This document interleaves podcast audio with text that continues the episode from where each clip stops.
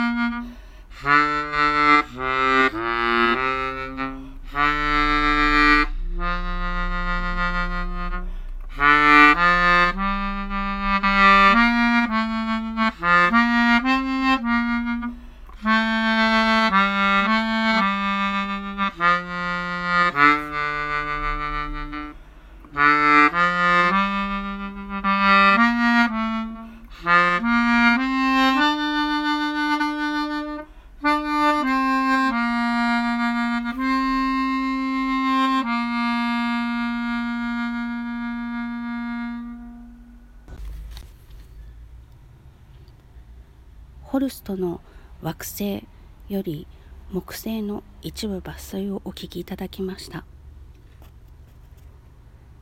原曲の惑星は当初は7つの管弦楽曲として作曲が開始されましたがホルスト自身が劇作家のクリフォード・バックスから先生術を学び傾倒していったため惑星と改めて名付けられたそうで。7つの学章それぞれにローマ神話に登場する神々に相当する惑星の名前が付けられています。木星はローマ神話のジュピター。威風堂々としつつ奥さんを怒らせまくる宝刀息子な面もある。原曲はその両方の面がきっちり描かれていてよく耳にする威風堂々とした場面というのは意外とちょっとしか出てきません。この曲は平原綾香さんが歌ったりイギリス国教会の聖歌「我汝に誓う？我が祖国よ」にもなっている。とてもとても有名な部分ですね。今日はこの威風堂々な面をバスメロディオンで吹きました。雄大でかっこよくて好きだなと思っております。